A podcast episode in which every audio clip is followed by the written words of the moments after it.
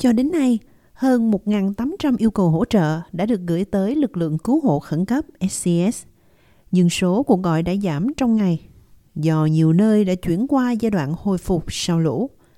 Giám đốc của tổ chức SCS Victoria, ông Tim Wiebusch, đã đưa ra những thông tin cập nhật mới trong bản tin của ABC. Chúng ta bắt đầu thấy đỉnh lũ vừa phải sáng nay, xung quanh thị trấn Murchison với đỉnh lũ khoảng 10,5 mét và sau đó sẽ bắt đầu chảy xuống suốt cả ngày đến Shepparton và Mulupna.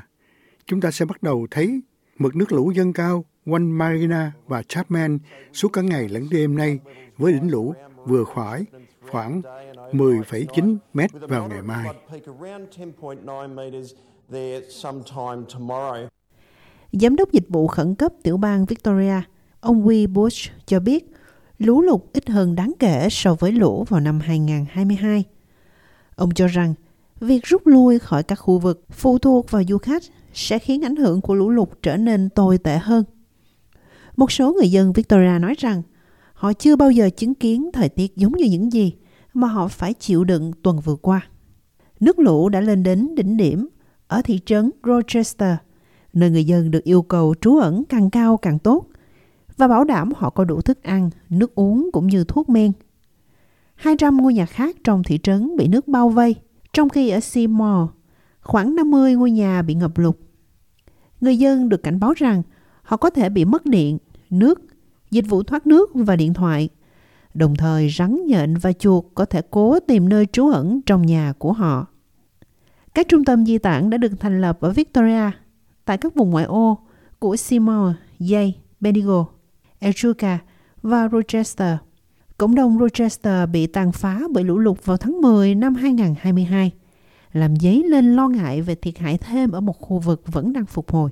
Thủ hiến Victoria, bà Jacinta Allen cho biết, người dân ở đó sẽ nhận được sự hỗ trợ cần thiết. Tôi có thể hiểu điều gì đang diễn ra đối với các hộ gia đình cụ thể trong các cộng đồng khi bạn trải qua việc mất tài sản. Đây thực sự là một trải nghiệm cá nhân sâu sắc và khó khăn để vượt qua, và đó là lý do tại sao chúng tôi đang làm việc vô cùng nỗ lực để thông qua quá trình phục hồi khẩn cấp ở Victoria với sự hỗ trợ có mục tiêu cụ thể và sau đó là sự hỗ trợ của cộng đồng rộng lớn hơn. Những cơn mưa xối xả đã gây ngạc nhiên cho nhiều người, vì trước mùa hè đã có những cảnh báo về điều kiện El Niño, dự đoán hạn hán và khả năng xảy ra cháy rừng. Bà Christy Johnson từ nhà khí tượng cho biết El Niño ảnh hưởng đến Victoria, nhưng một hệ thống thời tiết khác hiện đang diễn ra.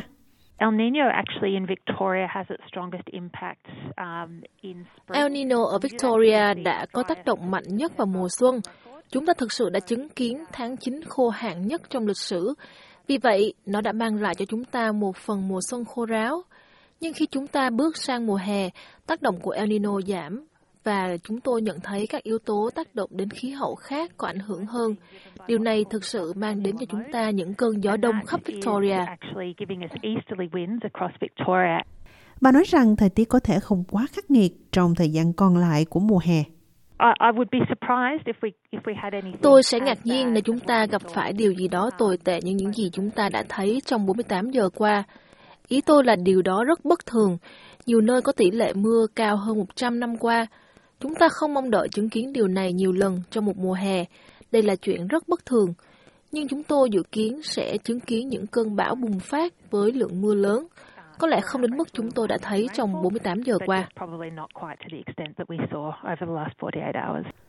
Thủ tướng Anthony Albanese vừa công bố gói hỗ trợ trị giá $50 triệu cho những người bị ảnh hưởng bởi điều kiện thời tiết khắc nghiệt gần đây ở Queensland và cho biết ông sẽ tới Victoria để hiểu rõ hơn về tình hình ở đây. Ông nói rằng cường độ của các hiện tượng thời tiết là kết quả của biến đổi khí hậu. Tất cả những điều này là nhắc nhở.